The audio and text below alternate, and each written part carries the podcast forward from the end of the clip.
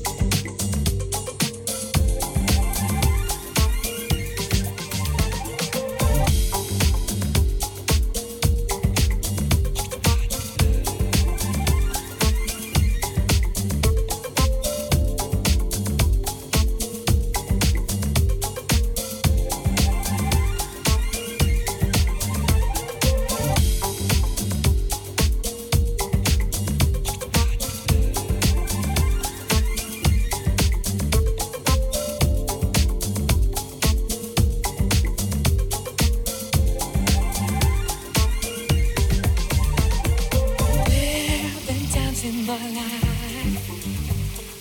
I've been wondering why. Still, somehow, I believe we always survive.